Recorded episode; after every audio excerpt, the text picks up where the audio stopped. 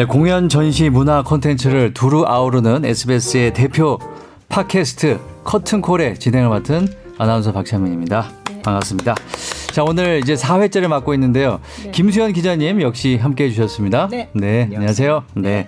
그리고 오늘 또 귀한 분을 또 모셨거든요. 네, 항상 어렵게 모시지만 이번에도 음. 어렵게 모셨습니다. 그럼 뭐 자기 소개를 본인이 할까요? 아니면 네, 소개를 해 주시겠어요? 본인이 해주셔. 네, 먼저 인사를 네. 한번 해주시죠. 네. 네. 네, 안녕하세요. 저는 뮤지컬 빨래라는 작품을 작곡을 했고 또 작곡가로서 계속 활동을 하고 있는 민찬홍이라고 합니다. 네, 아주 반갑습니다. 네. 네, 반갑습니다. 어떻게 모셨어요? 아, 읍소를 했죠. 항상 읍소를 합니다. 네. 아, 근데 저는 어, 뮤지컬 빨래에 대해서 솔직히 처음 들어봤거든요. 근데 이제 네. 제목도 굉장히 독특하고 빨래 라고 해서 음, 어떤 작품인지 간단히 좀 소개를 네. 해주시겠어요? 어... 저를 쳐다보세요. 저희 소극장 창작 뮤지컬이고요. 네. 어, 2005년 정도에 초연을 올렸었고 그 다음에 2008년부터는 지금까지 어 10년에 어 10년 넘게 넘죠. 예, 네. 오픈런 공연, 예, 음. 네. 무기한 공연을 이어가고 있는 예, 뮤지컬 예, 작품입니다. 네. 제가 듣기로는 네. 이게 그 저기 뭐죠 한예종의 졸업 작품이었다고 제가 들었는데 그게 이제 상업 공연으로 변한 건가요? 그렇게? 맞습니다. 네. 네. 그러니까 졸업작 대학의 졸업 작품인데 그렇죠. 네. 너무 반응이 좋아서 네. 이게 상업 공연이 된 거예요. 네. 어 예, 저희끼리는. 반응이 좋았었어요. 그래서 이제 저희 작 그 대본을 쓰고 연출을 네. 하신 연출님께서 계세요. 네. 이제 추민주 그, 네, 추민주 연출님의 네. 졸업 공연이었던 거예요. 음. 그래서 저는 작곡을 맡아달라 부탁을 받아서 작곡가로 참여를 했었고 그리고 졸업 이후에 이 공연을 상업 공연으로 올리기 위해서 많은 노력을 하셨어요. 그래서 음. 그 좋은 여러 가지 기회들을 많이 만나서 결국에는 상업 공연을 하가 됐던. 음. 네. 근데 그런 예들이 음, 네. 종종 있어요? 아니면 정말 드문 경우인가요? 어, 많지는 않은데 음. 가끔 그런 작품들이 있어요. 네, 제가 알기로는 네. 뮤지컬 김종욱 찾기도 맞아요. 그랬던 음. 걸로 알고 있거든요. 그것도 한예종의 졸업 그 공연이었던 맞아요. 걸로 네. 알고 있어요. 어. 근데 반응이 좋으니까 그걸 계속해서 발전시켜 나가면서 이제 결국은 상업 공연으로도 성공을 성공을 한 거죠. 네. 네. 그러니까 대학생들이 만든 작품이지만 굉장히 음, 작품성도 있고 완성도가 네, 높았다 이런 거죠. 얘기잖아요. 네, 그렇죠? 네. 음. 사실 제가 빨래를 오늘 이제 좀 모셔서 얘기를 해야 되겠다라고 생각한 거는 빨래가 지금도 공연을 하고는 있는데 얼마 전에 제가 보도 자료를 받았어요. 근데 23차 프로덕션을 한다고 23차 프로덕션이라고 그게 뭐예요? 그러니까 공연팀이 꾸려지면 보통 이제 이 팀이 어느 언제까지 합니다 이런 게 있는데 네. 이제 새로 또 공연팀을 꾸려서 음. 그러니까 작품 자체는 같지만 네. 이제 그래서 그거를 프로덕션이라고 하는데 네. 그래서 이게 23번째라는 음. 거죠. 네. 그래서 지금도 공연을 계속 하고 있는데 23번째 이 프로덕션이 9월 10일에 개막한다고 그렇게 음. 제가 보도 자료를 받았어요. 그래서 제가 원래 빨래를 굉장히 좋아하는 창작 뮤지컬이라고 항상 제가 막 소문을 내고 다녔는데 아 그래서 이 기회에 좀 어 저기 흐뭇하게 바라보시는 저 작가님. 그 김수현 기자님 아니었으면 여기 오늘 소개가 안 됐을 수도 있겠네요. 아니, 좋아하는 아니, 네, 김성 기자님이 좋아하시는 네, 네, 네, 네, 뮤지컬이기 때문에 그렇죠? 아, 그렇죠. 뭐 제가 원래 이제 한을 풀려고 하는데 네. 뭐제 맘대로 하는 거죠, 뭐 그냥. 뭐 누가 그러면 뭐두 분은 누가 밥을 사셔야 되는 건가요? 아, 이따가 끝나고 한번 얘기해보시 지금. 네. 이 뭐지? 뭐 이런 얘기를 하고 있지? 그런 표정으로 쳐다보시는데. 제가 사고 네. 싶습니다. 네. 아, 너무 네. 영광이기 때문에. 아니요, 저도 진짜 제가 많이 뵙고 싶었어요. 음. 제가 사실은 빨래를 처음 봤을 때는 제가 담당 기자가 아니었어요. 음. 네, 그냥 그 문화부를 제가 왔다 갔다 왔다 갔다 하면서 이제 다른 부서에 있을 때 봤는데 그때 너무 좋았거든요. 그래서 아무도 알아주지 않지만 저 혼자 막 여기저기 막 알리고 다니고 글도 쓰고 막 이랬었어요. 음. 아, 너무 좋아하셔요. 지금 제가 제, 제 맞은편에 지금 앉으셨는데 작가님이. 아, 제가 원래 좀 웃음이 많아서. 아, 네, 네. 그래서 제가 사실은 어 최근 프로덕션 최근 프로덕션을 보지는 못했어요 아직은 근데 어, 뭐 나중에 얘기를 또 하겠지만 중국에서 공연된 빨래도 봤고요. 그러니까 음. 중국 배우들이 하는 것도 봤고 그래서 어, 이런 공연을 좀 더 많은 사람들이 알, 알고 많이 봤으면 좋겠다 이런 생각이 들어요. 중국 배우들도 공연을 했어요, 이거를. 네, 이거 원래 이제 춘서상 뒤에 얘기를 음, 그때 얘기해 주세요, 그러면. 네. 네. 아니 그러면 왜 제목이 빨래예요? 이게 어떤 게 모티브가 돼서 빨래라는 제목이 됐으면 어떤 내용인지 굉장히 궁금해지는데요. 어, 내용은 음, 그 27살 네. 그 강원도에서 홀로 올라와서 서울로 네, 서울 생활을 하고 있는 네. 그 나영이라는 어 주부예요? 그냥 미혼. 네. 네네네. 어떤 여성의 네. 직장 여성 이야기예요. 그 네. 나영이라는 인물이 주인공이고 음. 그 나영이가 그 여러 사람들 이웃 사람들을 만나면서 펼쳐지는 이야기이고 음. 어 그 새들어 사는 그 주인집 할머니 네. 그리고 또 옆집에 같이 새들어 사는 희정 엄마라는 역할이 또 있어요. 네. 또 네. 이제 그런 이웃들을 만나면서 벌어진 이야기들 그리고 음. 외국인 노동자 한 명 등장을 합니다. 네. 몽골 청년이 또 음. 등장을 해서 썰롱고라는 인물인데 이 청년과 만나서 또 여러 가지 사랑을 하게 되거나 그러진 않나요? 어, 사랑의 이야기가 펼쳐집니다. 펼쳐져요. 네, 애틋한 펼쳐집니다. 사랑의 이야기가 펼쳐져서 그런 이제 나영이라는 인물이 쉬는 날 빨래를 하면서 그동안 이제 직장이나 이렇게 쌓였던, 일상에서 쌓였던 네. 스트레스 이런 걸 풀면서 네. 이렇게 옥상에서 또 한숨도 쉬고 하늘도 쳐다보고 이러면서 뭐 이제 그러한 장면들이 있거든요. 네. 그래서 그냥 그 빨래라는 행위를 통해서 우리의 일상을 또 그려내는 이제 음. 그런 의미로 아마 제목이 빨래가 네. 된 거. 그럼 빨래하는 장면이 많이 나오나요? 빨래하는 장면이 나오죠. 적지 않게 네. 나와요. 아, 네. 적지 않게 네. 나와요. 빨래를 음. 널기도 하고. 네네네. 음. 그 중요한 인물들은 다 빨래를 한 번씩 네. 합니다. 그래요. 아니 갑자기 생각해 빨래 비누는 뭘로 쓰시나요 거기서?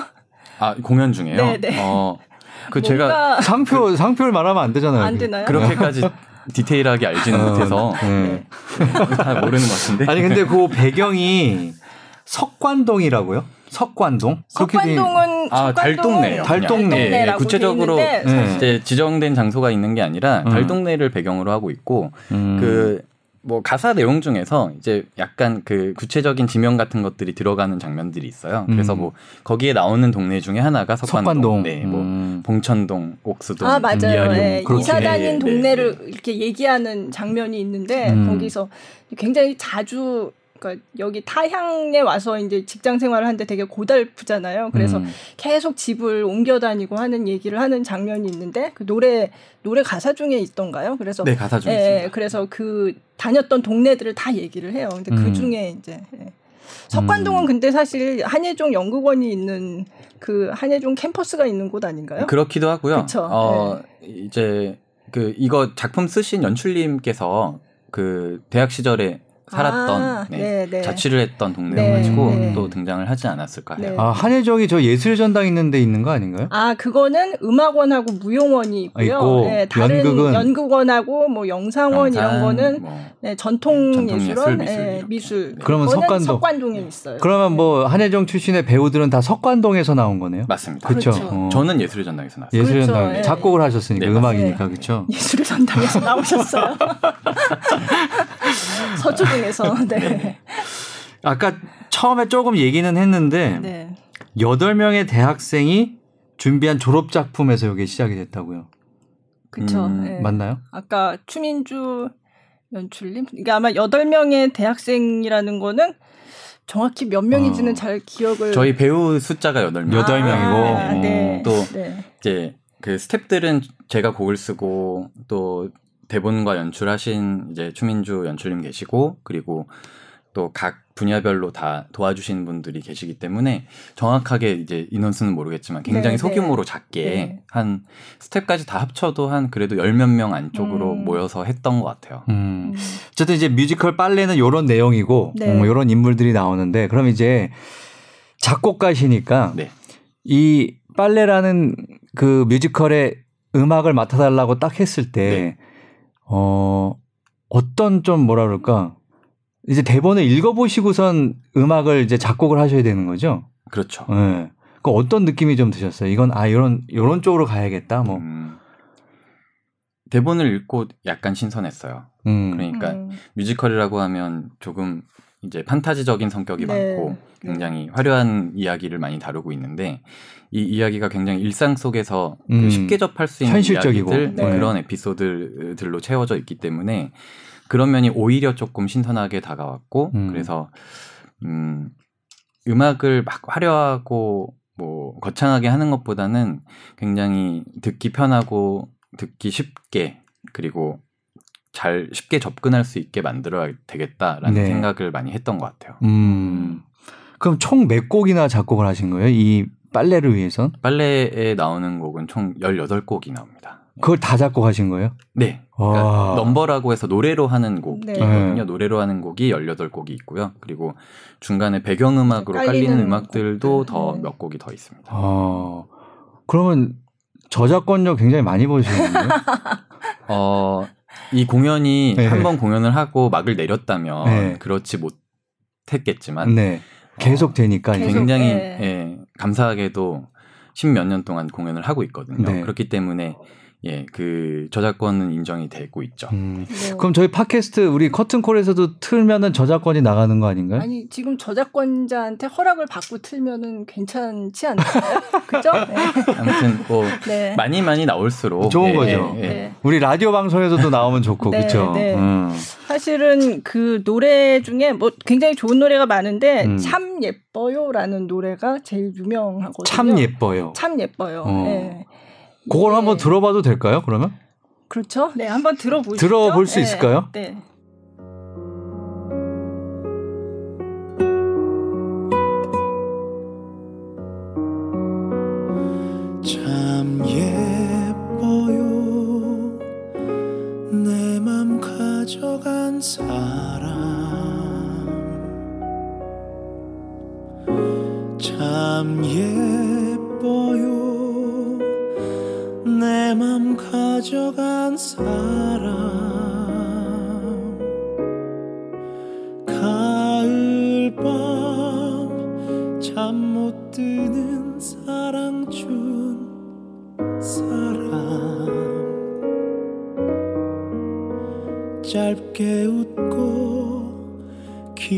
길게 우는 사랑 준 사람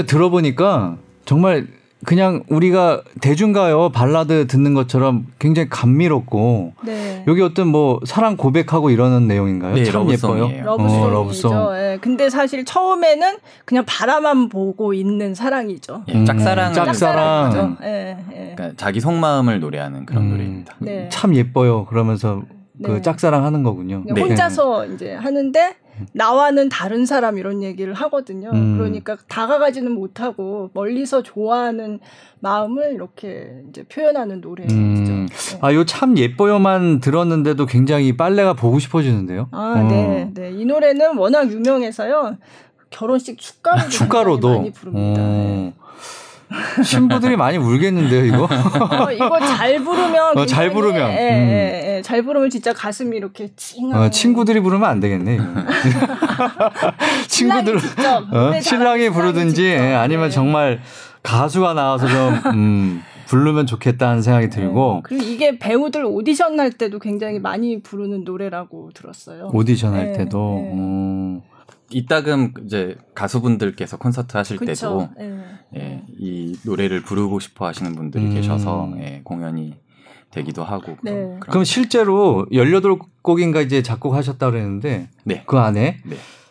어떤 곡들이 관객 반응이 가장 좋아요? 왜 뮤지컬 하면 대표곡들이 있잖아요. 네. 물론 이게 대표곡인가요? 네. 참 예뻐요. 이게 이게 대표곡. 어, 이게 그러면 네. 반응이 제일 좋아요? 어, 그랬던 것 같아요. 네. 이 노래를 가장 이제 기억 속에 많이 담아가시는 것 같고, 하지만 이제 어, 떤 스토리 부분을 또 인상 깊게 받느냐에 따라서 또 어떤 분인가에 따라서 이 뽑는 곡들이 조금씩 달라지기도 해요. 음. 그래서 어 1번 곡으로 나오는 곡이 또 있는데 그, 그 제목이 서울살이, 서울살이 몇 회인가요라는 음. 제목이에요. 그 가사에서도 그 말로 시작이 되거든요. 네. 그래서 타지 생활을 오래 하시거나 뭔가 서울 생활에 많이 스트레스에 지치신 분들께서는 또 어, 이 노래를 기억해 주시는 분들도 많이 음. 계시고 그냥 첫 가사 딱 합창으로 나오거든요. 네, 그래서 네, 네. 노래는 되게 밝은데 이 말을 던지는 것만으로도 약간 울컥하시는 울컥, 울컥, 네, 있다고 네. 하시더라고요. 음. 그리고 저희 1막 마지막 곡에 비 오는 날이면이라는 노래가 음. 있는데 또 그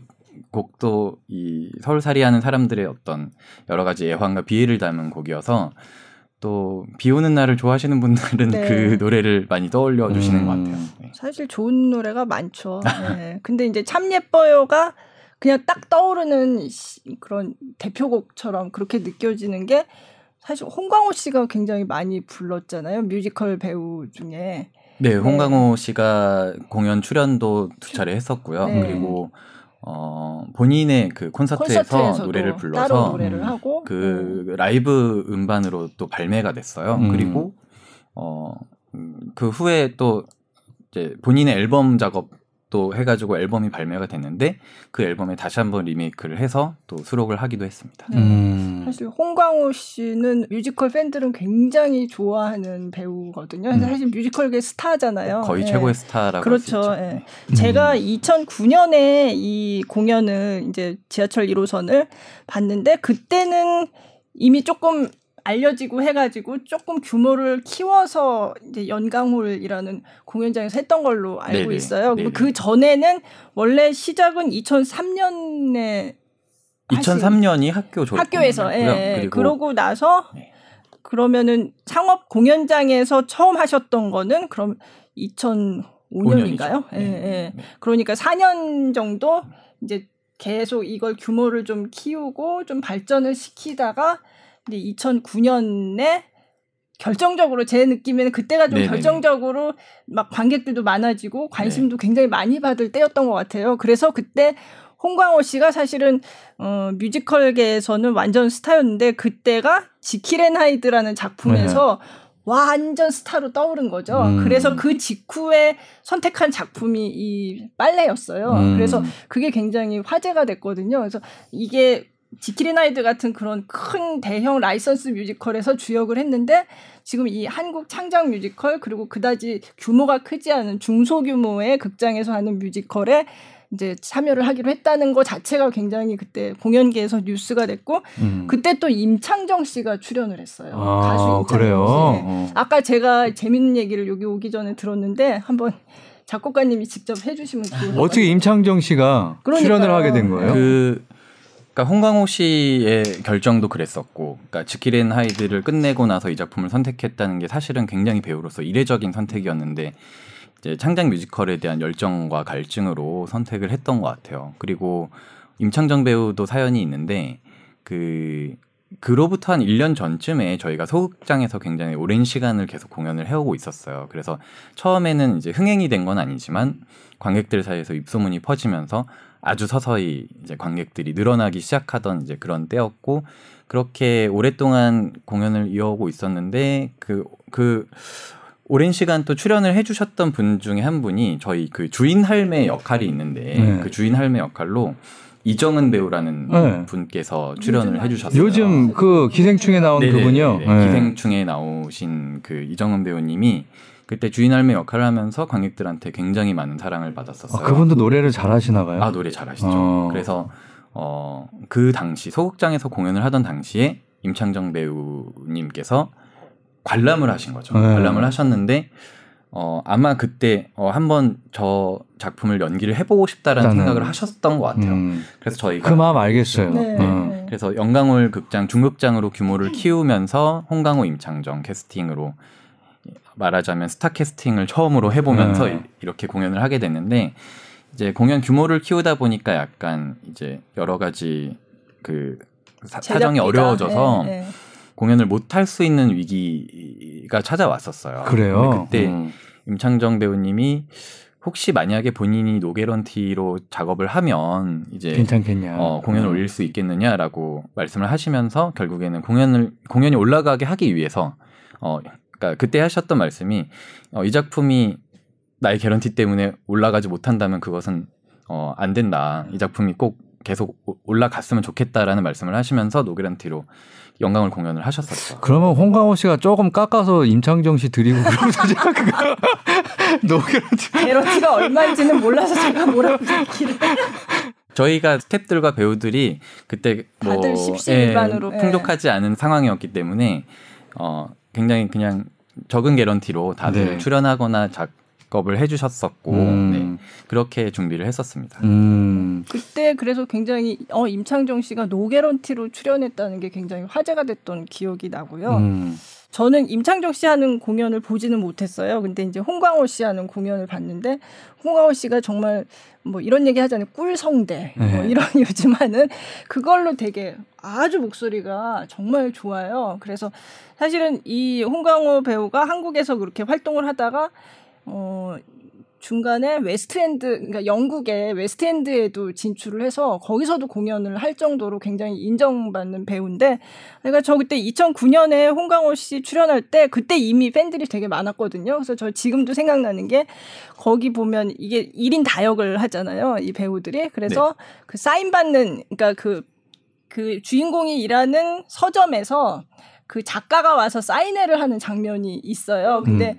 이 장면을 그러니까 솔롱고를 했던 이 솔롱고 역할을 하고 있던 홍광호 씨가 그걸로 나와서 이제 작가 사인을 해주는 작가로 잠깐 나오는 장면이 있거든요. 근데 다들 사인을 받으려고 음. 그 실제로 사인을 할 때가 되면 실제로 객석에 있던 관객들이 거기 올라가서 그러니까 사인 받으러 온 그 독자로 이를테면 출연을 하는 거죠. 그죠? 예. 그래서 관객들이 다 그거를 받으려고. 음. 그거는 이제 극 중에 작가로 출연하는 자, 작가가 이제 사인해주는 그런 설정인데 거기 올라가서 홍광호한테 사인을 받으려고 다들 막 정말 달리기 선수 뭐 준비하고 있듯이 다들 막 기다리고 있는 거예요. 네. 그래가지고 막 번개 같이 올라가서 그 아니 보통 사인회 하면 이제 다 끝나고 밖에서 이제 이렇게 책상 그렇죠. 놓고서 그렇게 하지 않아요? 이게 극 중의 장면인 거예요. 어. 이게 그래서 그 작가한테 사인 받는 독자로 관객이 출연을 하게 되는 어. 거죠. 그래서 올라가서 그걸 받느라고 다들 막, 막 너무 좋아해서 그때 이제 제가 홍강호 씨를 그전에도 다른 공연에서 자, 좀 작은 공연에서도 봤었어요. 근데 그때도 어, 굉장히 목소리가 좋고 좋은 배우구나 이렇게 생각했는데 그때 보고 아, 이미 이렇게 팬이 많은 정말 스타가 됐구나, 이거를 이제 실감을 했었거든요. 근데 이제 그게 2009년인데 지금 10년이 지났잖아요. 지금은 뭐 완전 대스타가 된 거죠. 음. 네, 해외에서도 웨스트엔드 무대에도 서고 근데 그 뮤지컬 뭐였죠? 그게 미스 사이공, 네, 미스 사이공에 출연을 했죠. 네. 음. 아니 근데 이게 원래는 1시간 30분짜리 공연인데 처음에 시작할 때 시작할 때 하셨던 거예요. 근데 2시간 40분으로 1시간 10분이 늘어난 거의 두 배가 늘어났네요, 이게. 맞습니다. 이거 왜 그렇게 된 거예요, 이게? 아, 2시간 40분 내내 공연 시간은 아니고요. 네. 저희가 중간에 15분 정도 쉬는 시간 인터미션이 있기 때문에 네. 실제로는 이제 2시간 아, 20분 정도 네. 그리고 이제 뒤에 커튼콜 하는 시간까지 합치면 아마 2시간 40분 정도가 되는 음... 것 같아요. 음. 중간에 한 15분 네. 이 정도 쉬고 음. 화장실도 다녀. 그러니까 이제 어쨌든 한 50분 이 정도 이제 늘어난 건데 네. 그건 이제 뭐 내용이 좀 많이 추가가 됐나 봐요. 그러면? 내용이 많이 추가가 되진 않았고요. 음, 음. 저희가 학교에서 졸업 공연으로 작품 준비할 때는 그냥 뭐 재밌게 작업하긴 했는데 굉장히 이제 규모가 작았어요. 그래서 음. 노래가 좀 적었었거든요. 음. 그래서 소극장 공연을 차례로 올리다가 조금 더 그 노래가 많고 뮤지컬적인 작품을 만들어 음. 보자라는 음. 이야기를 추민주 연출님하고 하면서 좀 새롭게 좀 노래가 많은 뮤지컬로 재탄생을 시키자 뭐 이런 취지로 중간에 한번 굉장히 크게 음악을 많이 추가했던 음악을 많이 있었어요. 추가했어요. 네네네. 음. 그러면 이거 마지막에 커튼콜 할때 네.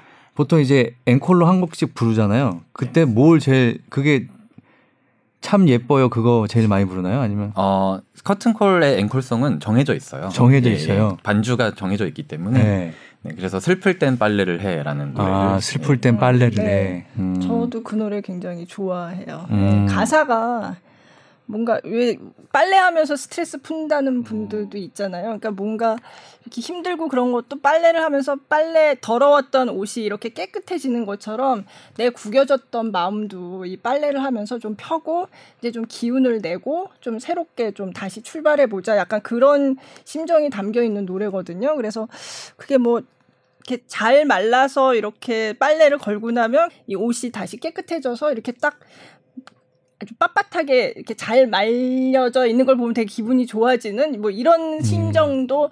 들어 있고요 가사에 그래서 음. 굉장히 아니 제가 그 노트르담 드 파리 보면은 이제 커튼콜 때 부르는 그 곡 있잖아요 처, 음. 그 대성 대성당의 시대가 돌아왔단가 뭐 네네. 솔직히 그게 너무 음이 좋은데 네.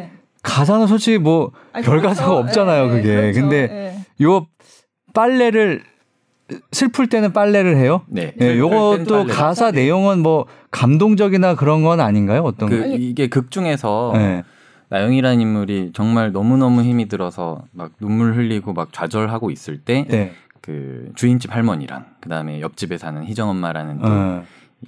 분께서 이 나영이를 위로해 주면서 셋이 같이 부르는, 부르는 노래. 그래서 아, 노래를 부르다가 자기들끼리 막 이제 다시 힘을 내서 네. 막 나영이가 막 난 지치지 않을 거야 하고 막 이렇게 외치거든요. 네. 그러면서 이 다시 힘을 내는 뭐 그런 과정을 이 노래에 담았는데 그러다 보니까 이 작품에서 주고자 하는 메시지를 이 노래 안에 가사에 많이 담고 있어요. 음. 그리고 또 그 노래를 연기를 하면서 또 관객분들이 보면서 마치 힐링하는 듯한 음. 그 힘든 것들을 치유하는 듯한 그런 느낌을 같이 많이 받거든요 공연장에서 음. 그래서 굉장히 의미가 깊은 곡이기 때문에 이 곡을 커튼콜에서 부르게 되는 것 같습니다. 그러면 이 노래가 굉장히 듣고 싶어지는데 한번 듣고 오죠. 이거 틀어도 되나요? 그럼요, 그럼요. 네. 네.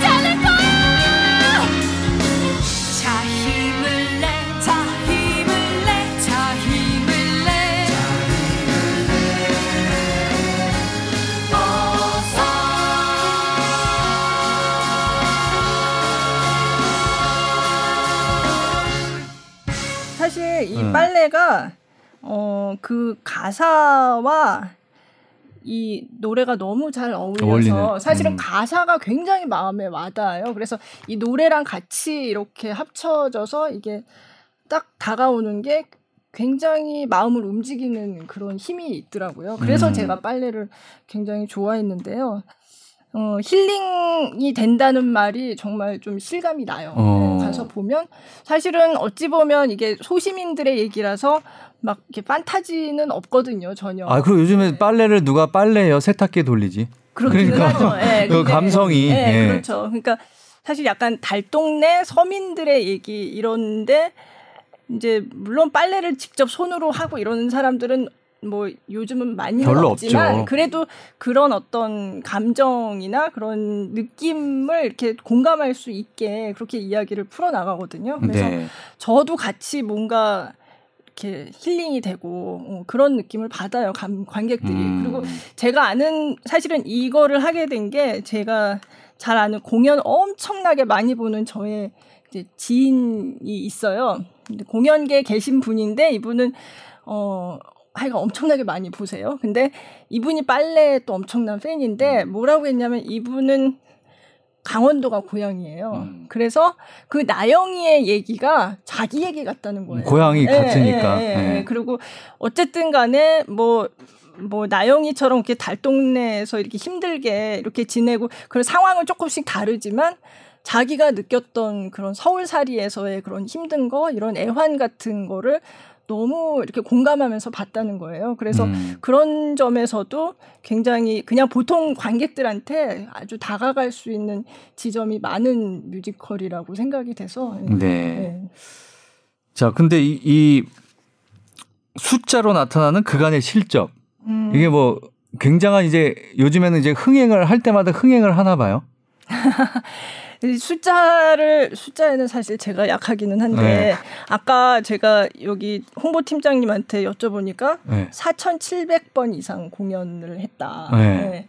그게 저는 감이 잘 오지 않아요. 4,700번 정도 공연을 네. 10년 동안 10년 넘게 동안 했다는 얘기잖아요. 그렇죠? 10년 이상 4,700회면은 네. 1년을 하면 보통 몇 회인가요? 제가 보통 공연을 하면 1년에 몇 회 정도 해요? 200회 정도. 200회? 네, 200회 정도 되니까 네. 4천 10년을 했어도 2천회뿐이 안 되는 건데, 그렇죠? 근데 네. 이제 서울에서만 공연한 게 아니라 뭐 다른 곳에서도 하고 해외 공연까지 다 합치신 거죠, 그게. 음. 네, 네. 아니 해외에서도 하세요? 해외 네. 네. 어디서 하셨나요, 그러면? 최초에는 일본에서 공연을 했고 수년 동안. 그러면 일본어로 해야 되나요? 아니면 한국말로? 아, 일본 공연은 라이센스 공연이었어요. 그러니까 음. 일본 배우들이 아. 그이 작품을 연기를 하는 거죠. 그쵸. 그래서 일본 공연이 이루어진 적이 있었고요. 그리고 중국에서도 공연을 했었는데 음. 중국에서는 한국 팀도 공연을 했었고 그리고 음. 라이센스 공연으로 중국 배우들이 이제 연기하는 중국어 음. 버전 공연도 있었어요. 음. 그건 반응이 어떤가요? 어, 이제 초연 때마다 참석을 해서 저도 공연을 봤었는데, 음. 어, 이제 뭐 일본에서도 그렇고 중국에서도 그렇고 이제 한국의 창작 뮤지컬이 뭐 많이 소개된 시점이 아닐 때 가서 공연을 했었기 때문에 되게 궁금하기도 하고 기대도 많이 됐었는데 굉장히 그 정서적으로 큰 이질감 없이 굉장히 익숙해 하시고 그리고 그 정서의 전달을 굉장히 잘 받으시는 느낌을 음. 많이 받았어요. 같은 아시아에서 그런가? 그게 매우 컸던 네, 것 같아요. 왜냐하면 미국, 유럽에서 빨래 하지는 않잖아요, 그렇죠?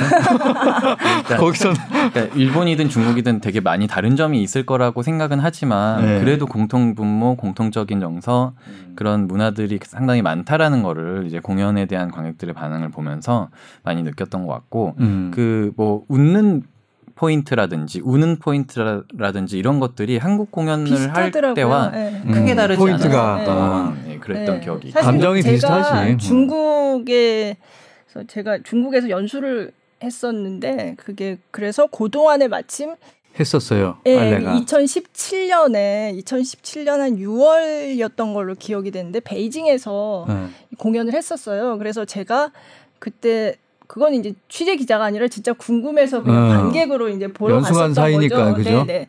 그래서 거기 가서 봤는데 어, 그 중국 관객들이 웃는 포인트, 우는 포인트가 굉장히 비슷해요. 비슷했어요. 그리고 음. 또 느낌이 이 공연 저는 사실 보고서 깜짝 놀랐어요. 공연 세트가 한국 공연 세트랑 똑같은 거예요. 음. 그래서 한국말로 된 간판 뭐 이런 음. 것들이 다 그대로 있고 정말 한국적인 건데 그거를 그냥 중국 배우들이 중국말로 하는 거예요. 그러니까 어.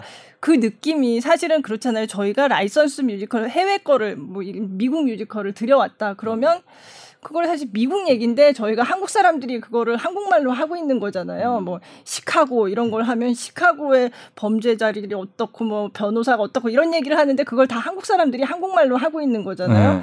근데 이거는 거꾸로 이거는 한국 얘기를 중국 사람들이 중국어로 하고 있는 거죠. 그러니까 그거를 이렇게 보고 있는 느낌이 굉장히 야 이건 굉장히 색다르다. 문화가 비슷해서 네. 느끼는 것도 비슷하고 어쨌든 우리가 또 한자 문화권이니까 그런 네. 언어에서도 비슷한 점이 있고. 근데 음 거기 그런 제가 아, 전에도 그런 얘기를 했었는데 그때 봤, 보면서 여기서 외국인 노동자들이 나와서 얘기를 하니까 한국말이 너무 어려워요. 뭐 이런 말 하는 네. 대목이 있어요.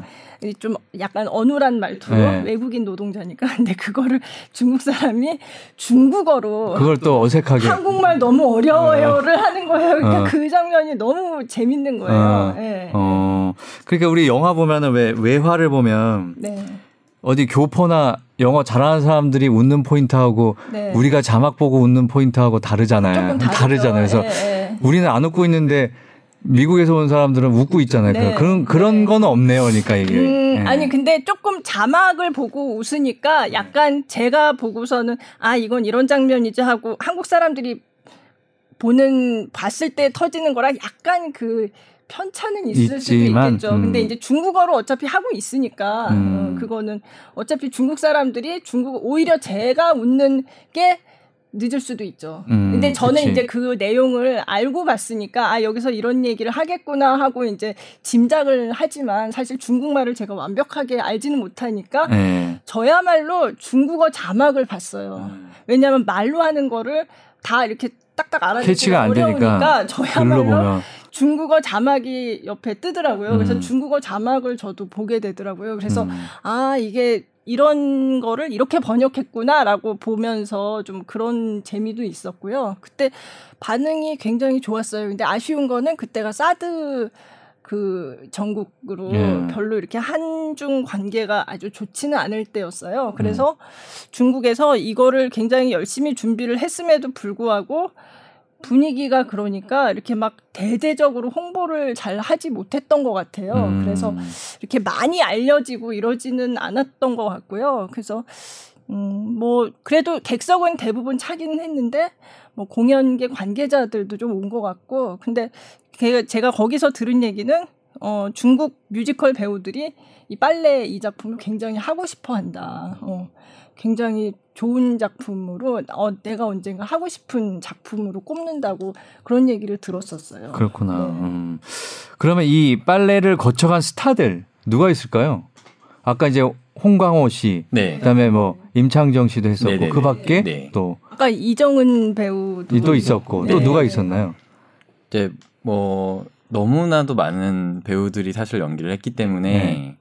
저는 제 머릿속에는 그 배우들이 다 이렇게 담겨져 있지만 네. 그래도 그 이후에 또 많은 대중들 앞에서 많은 활약을 해주셨던 분들이 굉장히 많이 계시죠. 네. 그래서 어... 한 세 분만 얘기해 주세요.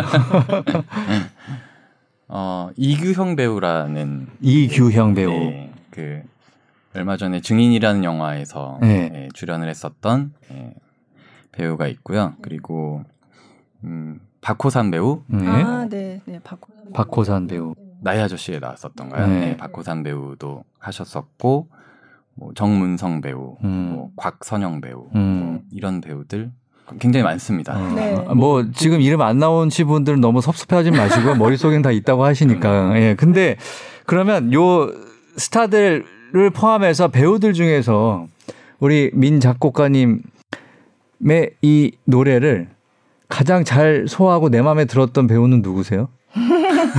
어, 어려운 질문인가? 어, 민감. 아니 그래도 그런 게 있잖아요. 왜? 네. 어, 내 노래를 정말 내 마음에 딱 들게 딱 불러주는 배우. 음. 어 그걸 답하기는 좀 어려울 것 같고요. 네. 왜냐하면 외교적인 공연이라는 게 네. 정말 한해한 해가 다 사실은 한 번 하면 사라져 버리는 거잖아요. 음. 그래서 그때 감동이 사실 매일 달라요. 음. 그래서 제가 어느 순간 어느 노래 하나가 가장 좋았었다라고 말하기에는 좀 매우 좀 힘이 들 것 같고요. 음. 다만 이 노래를 좀 아까 얘기했던 거지만 알려주는데 정말 가장 최전방에서 음. 공을 세운 네네네 네. 알려주는데 가장 큰 힘을 실어줬던 배우는 홍광호, 홍광호였던 것 같아요. 음. 홍광호 배우가 홍광호 배우네요, 그러니까. 네.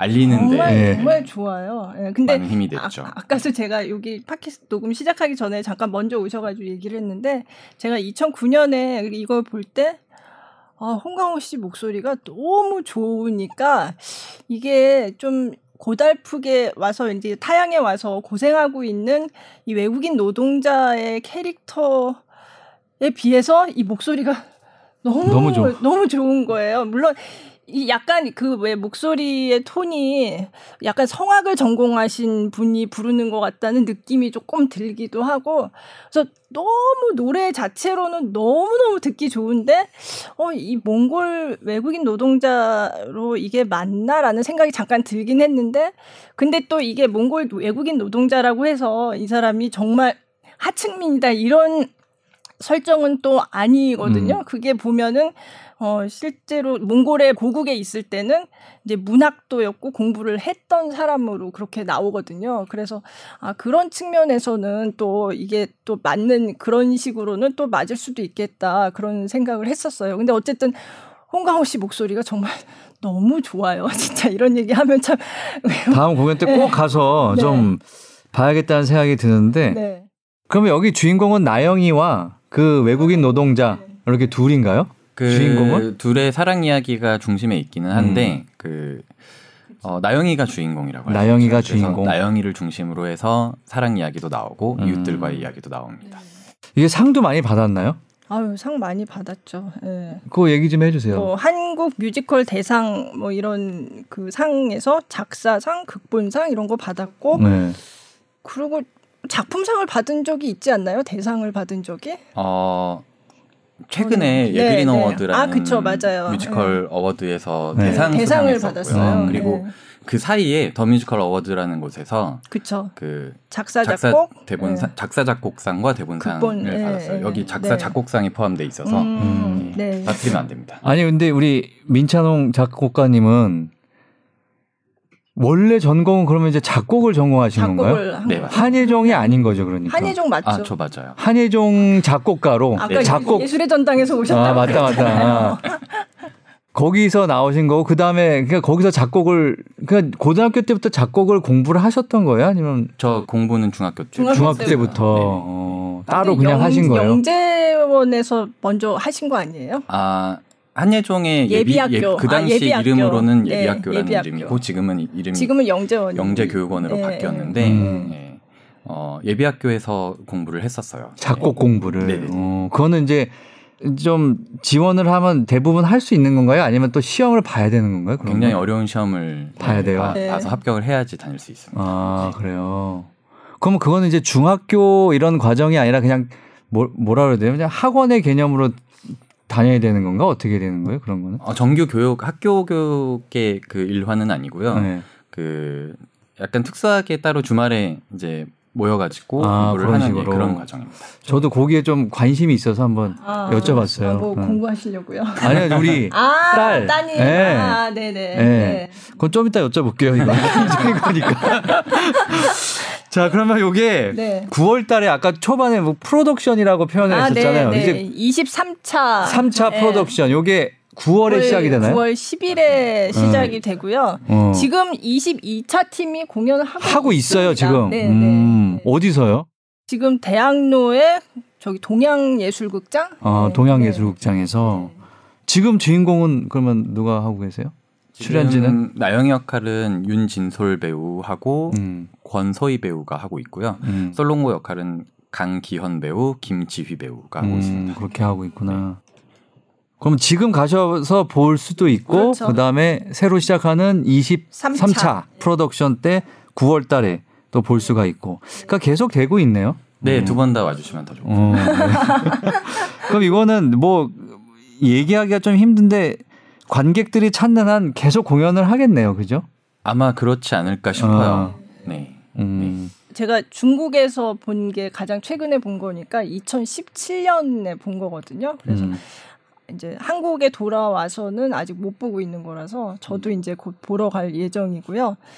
사실은 중국에서 제가 그, 그 노래 이제 참 예뻐요를 그래서 중국인 배우가 부르는 게 참 잘 부르더라고요. 음. 그래서 제가 아, 좋구나 이렇게 생각을 했는데 얼마 전에 저희 이제 중국 사람 아는 사람이 그 중국 메신저 있어요. 거기에 이제 노래를 올렸는데 그 참 예뻐요의 중국어 버전을 노래를 올려놨더라고요. 음. 그래가지고 그걸 들었는데 이게 뮤지컬 배우가 부른 것도 있는데 중국의 예능 프로그램에 이 노래가 나왔더라고요. 음. 제가 보고서는 어 이게 어디서 나왔나 이거를 남자 두 명이서 이렇게 이중창으로 부르는 버전을 누군가 이제 중국 사람 제가 아는 중국 사람이 어 너무 좋다고 이걸 올려놓은 거예요. 그래서 음.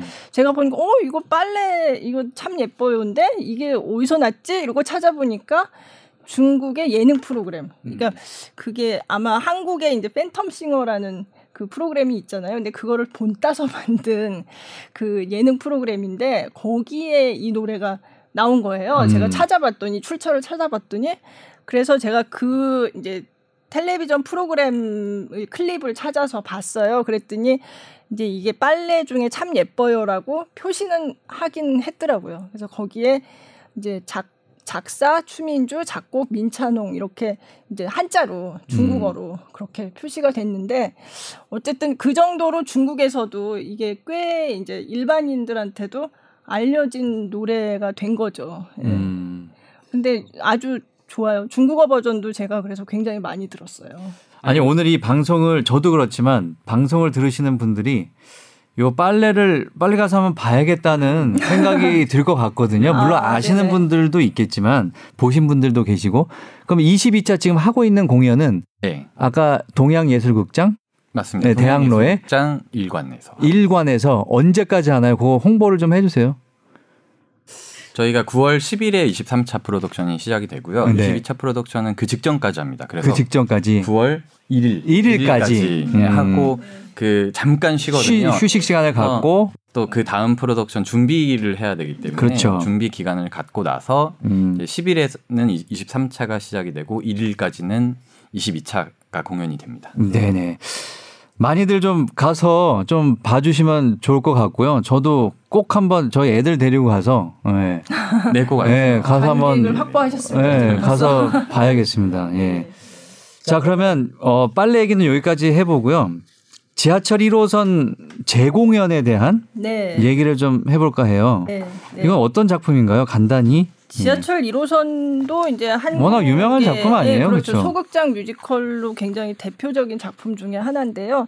이거는 사실은 이제 창작 뮤지컬이라고 한국 뮤지컬이라고 얘기를 하긴 하는데 원래 원작하고 음악은 독일 작품이에요. 음. 그래서 이게 폴커 루드비히라는 그 독일의 작가가 대본을 썼고 음악은 비르거 하이만이라는 작곡가가 했는데 어 이거를 이제 김민기 씨가 네. 그왜 저희 이제 좀 나이 드신 분들은 많이 알지만 이 아침 이슬 네. 네. 김민기 씨 요즘 젊은 사람들은 또 잘 모르더라고요. 저도 나이가 들어서. 세대가 지금 딱 나오는데 하여간 그래서 김민기 씨가 이제 극단 학전을 이끌면서 이 작품을 한국 완전히 한국 한 거예요. 음. 그래서 번안을 해서 연출을 하고 그래서 사실은 이게 원래 원작은 독일 거였지만 이 그럼 제목이 지하철 1호선이 아니겠네요? 지하철 1호선이에요. 중 저기 그 독일에서도 리니에 아인스라고 해서 해서 아인스해서 네, 1호선이에요. 네, 그게 1호, 선 음. 제가 제대로 발음을 했는지 모르겠는데 아인 예. 네, 네. 그러니까 그래서 독일에서도 지하철 1호선이 음. 있는데 이제 저희 이거를 이제 옮겨오면서 굉장히 한국화했거든요. 그래서 이 원작자가 어느 시점부터는 아 이거는 내가 만든 작품과는 별개의 어. 독립적인 작품이다라고 해서 저작권료도 안 받고 이거는 한국 작품이다라고 아, 그래요? 했다는 그런 작품이고요. 음. 이게 사실은 94년, 94년에 초연을 했고요. 음, 그래서 언제까지 했어요? 그래서 2000 2008년까지 4천 회를 공연을 했어요. 어. 1994년부터 2008년까지. 그래서 그 당시 2008년 말에 4천회 공연을 하면서 김민기 씨가 어 이제 앞으로는 이 공연을 안 하겠다라고 알겠다. 했어요. 이제는 시대가 바뀌었다. 음. 그래서 이제는 새로운 시대니까 이제 이거 이 공연은 역사 속으로 어 그리고 이제 앞으로 안 하겠다라고 선언을 했었는데 작년에 어, 이게 10년, 그 2008년 이후로 이제 10년이 흘렀잖아요. 근데 작년에 다시 공연을 시작을 했어요. 작년에 그래서 4001회부터 다시 이제 2018년에 했는데 그게 이제 이게 여러 가지 이유가 있었는데 왜, 왜 다시 아니 물론 이제 뭐 잭스키스도 다시 나오잖아요. 뭐뭐 네, 뭐, 뭐 네, 네, 그러니까 여기 어떤 이유에서 그렇게 그러니까 재공연을 하게 된 건가요? 10년 만에? 그러니까 그 당시의 상황을 공연이 많이 바뀌기는 했는데 지금 보니까 이 공연이 가지고 있는 메시지나 얘기하고자 하는 바는 지금 지금 이 순간에도 유효하다 어, 음. 어, 그런 생각이 들었다고 하고요. 또 하나는 이게 그립스 극장, 그러니까 독일의 원작 을 내놓은 극장이 있는데 거기서 올해 이 그립스 극단의 무슨 페스티벌이 있었어요. 음. 근데 거기에 이 뮤지컬 지하철 1호선 한국 팀이 초청을 받았거든요. 음. 그러니까 어차피 그 독일에 가서 공연을 하게 된, 된. 거죠. 예, 예. 그래서 여러 가지 있었을 것 같은데 여러 그 또 하나는 또 내년 내후년 그게 학전의 30주년 이라고 들었어요. 어. 그래서 그 30주년을 앞두고 그동안 이 김민기 씨가 이끄는 이 극단 학전 그 극 단 공이 했던 공연, 들 공연을 다시 한번 이렇게 되돌아보는 네. 그런 시간을 갖는다고 했거든요. 그래서 어. 그런 일환에서도 한번 다시 예전 거지만 다시 꺼내서 해보자. 그래서 네. 작년에 이제 한 거고 독일 공연을 얼마 전에 갔다 왔어요. 음. 네. 그 민찬홍 감독님도 네. 보셨 봤겠죠, 당연히 지하철 1호선. 예, 봤죠. 예, 어떻게 좀 보셨어요? 저는 제가 한 스무 살때 예. 대학생 때그 예. 그러니까 지금은 전설이 된 그 캐스트들이 나왔던 예. 한참 이제 이 지하철 1호선이 굉장히 유명했을 때 그때 봤던 것 같고요. 그리고 나서 작년에 재공연 할 때또 또 보셨어요. 그런데 예. 어 물론 이제 작년에 볼 때 이제 너무 어렸을 때 봤기 때문에 어, 아, 이게 또 이런 사회적인 내용들, 상황들을 담고 있구나, 이런 메시지가 있구나라는 거를 다시 좀 깨닫게 되고 좀 다시 발견을 했던 것 같아서 그런 과정들이 굉장히 좋기도 했고, 하지만 어렸을 때 봤을 때도 되게 좋았던 게 그때만 해도 이렇게 오랜 시간 동안 오픈런으로 공연하는 서극장 창작 뮤지컬이 거의 전무했을 시절이어가지고 그런 공연들을 보면서 저도 그렇고 다른 동료들도 그렇고 그 영향을 받아서 제가 또 이 뮤지컬 작업을 할 수 이어서 할 수 있었기 때문에 음. 그런 어떤 문화적인 영향을 상당히 많이 받았던 것 같습니다. 음, 그렇구나. 사실 이게 어 지하철 1호선을 먼저 보고 그리고 이제 빨래를 보니까 저는 어 이 두 작품이 물론 다른 작품인데 있지만 굉장히 느낌이 비슷 교집합이 있어요. 예, 좀 교집합이 어. 있다는 느낌이 들었어요. 어. 그래서 제가 그래서 어, 빨래는 약간 지하철 1호선의 21세기 판 같다라는 어. 얘기를 하고 다녔는데 그 얘기를 저만 한 게 아니더라고요. 어. 예, 그리고 실제로 작품적으로 음, 관계도 좀 있다고 제가 네네네. 들었거든요. 예, 좀 음. 말씀해 주시면 좋을 것 어, 같아요. 저희가 그 지금은 학전에 에서 학전 블루 소극장이라는 극장이 남아 있는데 예전에 학전 그린 소극장이라는 곳이 있었어요. 음. 그곳이 바로 그 지하철 1호선을 거의 15년 동안 공연을 했던 그 장소인데 음. 그 공연이 이제 지하철 1호 선 공연이 마치고 얼마 안 있어서 저희가 영광을 공연 끝나고 네. 들어갔던 곳이 바로 그 학전, 학전 그린 소극장. 2009년 네, 2009년이에요. 그래서 어, 그때 몇 년 동안 공연을 하고 뭐 또 다른 극장을 옮기긴 했지만 몇 년 동안 공연을 하면서 그 극장과도 인연을 맺고 음. 그러면서도 이제 김민기 선생님 을 만나 뵙기도 하고 선생님께서 와주셔가지고 굉장히 많은 조언의 말씀도 많이 해주시고 음. 그렇게 관심을 가져주셨던 것이 많이 기억에 남고요. 그리고 그 아무래도 이제 서극장 뮤지컬을 하다 보니까 굉장히 자연스럽게 그 지하철 1호선에서 출연하셨던 배우분들이 그렇죠. 상당히 많은 분들이 음. 또 빨래 출연을 하셔가지고 네.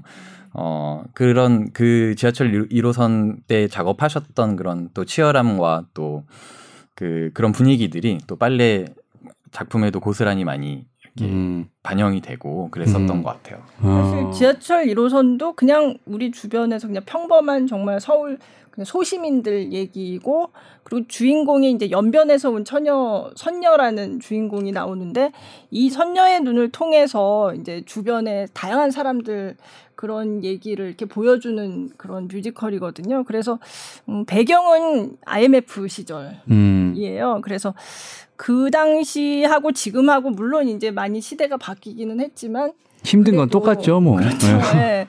참 서민의 삶이 고달프고 팍팍하고 뭐 이런 거는 사실은 음. 그런 거는 지금도 공감할 수 있는 거라서 지금 힘든 건 똑같다고 하시는데 제가 딱 그 느낌을 2008년 말에 사천의 공연을 제가 마지막 공연을 제가 보러 갔었어요. 네. 그래서 그걸 보고서는 아니 이거 계속 해도 되겠는데 그런, 생각, 생각이 들었어요. 음.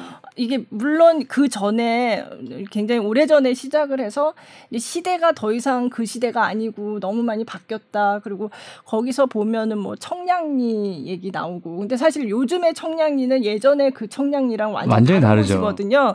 그러니까 그런 면에서는 이제 많이 바뀌긴 했는데 그래도 그 작품에서 담고 있는 얘기하려고 하는 그런 거는 그런 메시지는 지금도 유효하지 않나 그런 생각이 들었고요. 저도 사실은 음, 그때 사천의 공연 딱 보고 그 뒤에는 아직 못 봤어요. 그래서 음.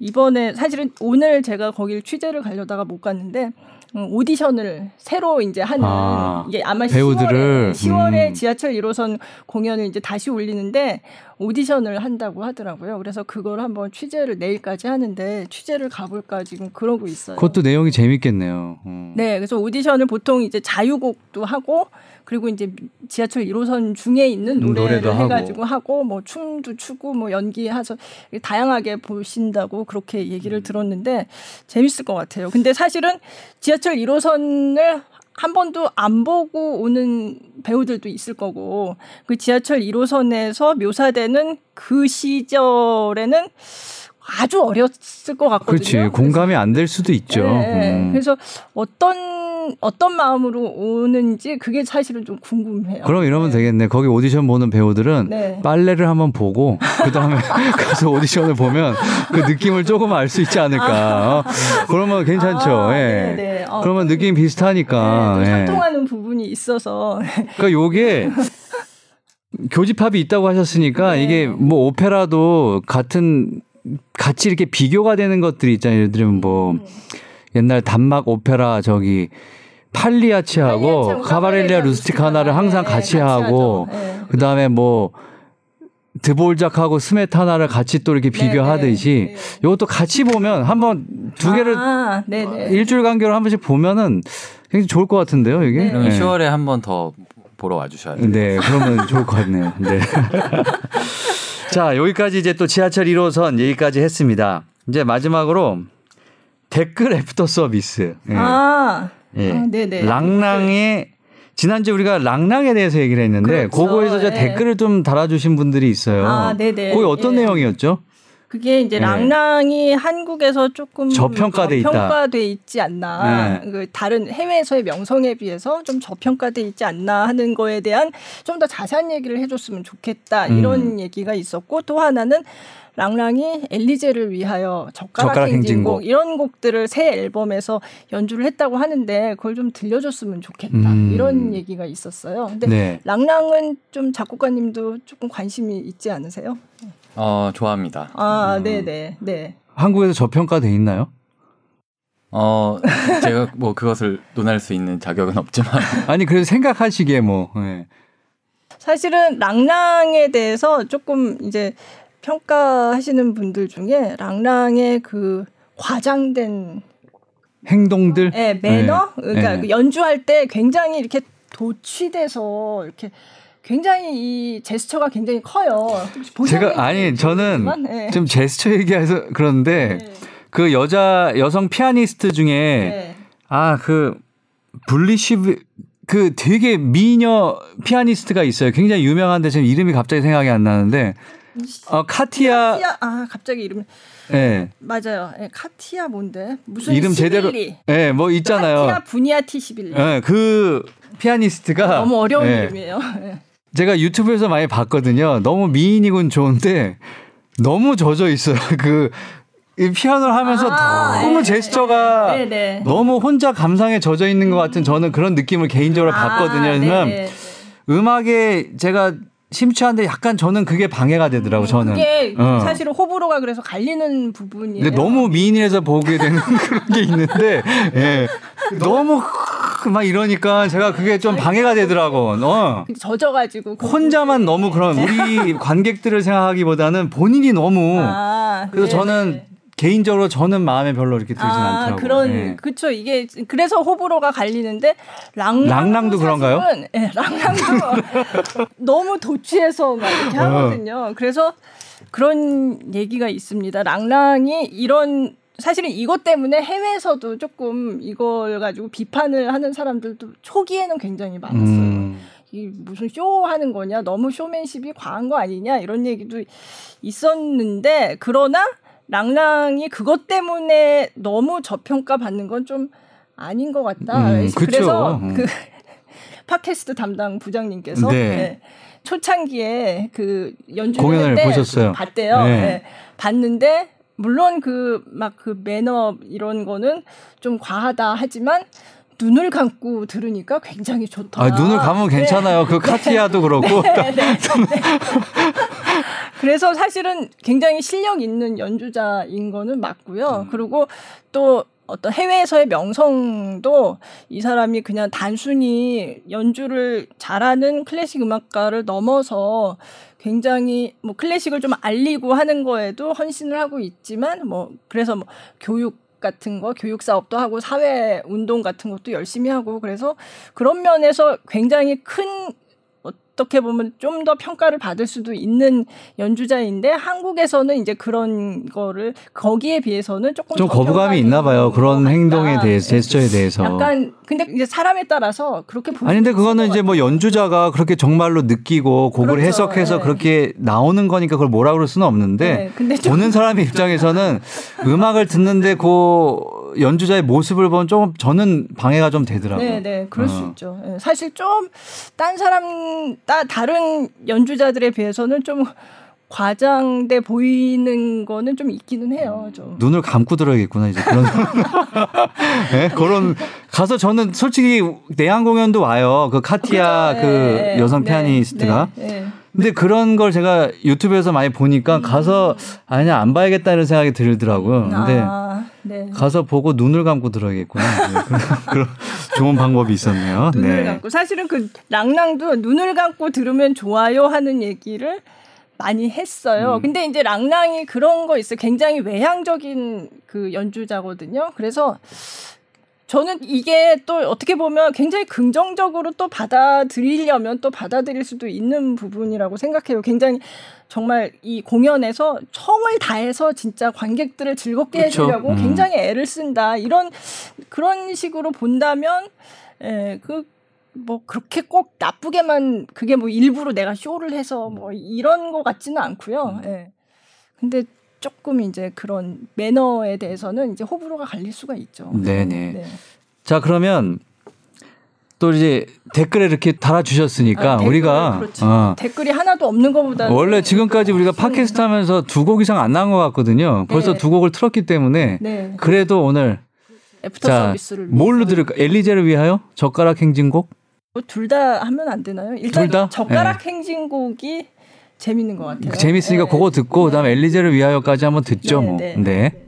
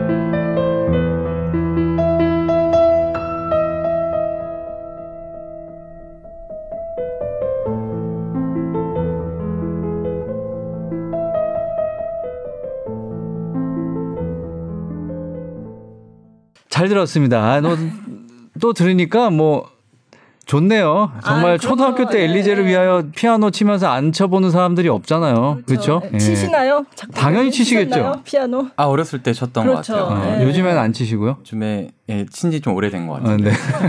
피아노 작곡하시는 분들이 피아노 많이 치시잖아요. 피아노를 네. 처음에 배우면서 그렇죠. 작곡을 네. 하는 경우가 하죠. 많이 있어요. 아니 그러면 작곡을 하실 때 요즘엔 그 MD라고 그래가지고 작곡해주는 그런 그 시스템들이 있잖아요. MD, D, MD?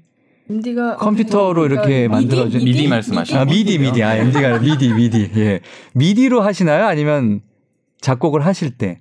어 이제 미디는 이 음악을 만들고 나서 그것을 어 어떻게 어떻게 표현하는 방식 중에 하나라고 보시면 되고요. 어 일단 기본적으로는 악보에 적어서 먼저 적어서 하고 네, 음. 쓰는 단계를 거쳐서 처음에 연주를 하면서 악보에 음을 적고 그리고 나서 뭐 그거를 뭐 라이브로 연주를 해서 녹음을 할 수도 있고 음. 아니면 말씀하신 대로 미디 작업을 통해서 뭐 음악을 어, 만들어낼 수도 있고 그 방식은 여러 가지가 있는 것 같아요. 네. 자 오늘 어 되게 오랜 시간 했어요. 예. 아 네. 네. 어 근데 하나 또 빼먹은 게 있어요. 뭐죠? 네, 뮤지컬 예. 그 빨래에도 이제 스타들이 많이 나왔다고 했는데 사실은 뮤지컬 지하철 1호선이 진짜 스타 사관학교예요. 음. 네, 그래서 그 얘기를 빼기가 좀 아쉬워서 네. 어, 독수리 오형제라고 불리는 배우들이 있습니다. 네. 이게 김윤석, 설경구, 황정민, 장현성, 조승우. 어, 다 유명하네요. 전부 이 네. 뮤지컬 지하철 1호선을 거쳐간 배우들이에요. 음. 네. 그리고도 뭐 굉장히 많아요. 여자 배우들도 많고 배혜선, 나윤선, 뭐 방진의, 방은진, 어. 김원혜 뭐 이런 배우들 다 최재웅, 김무열, 서범석. 김무열도. 네, 네. 음.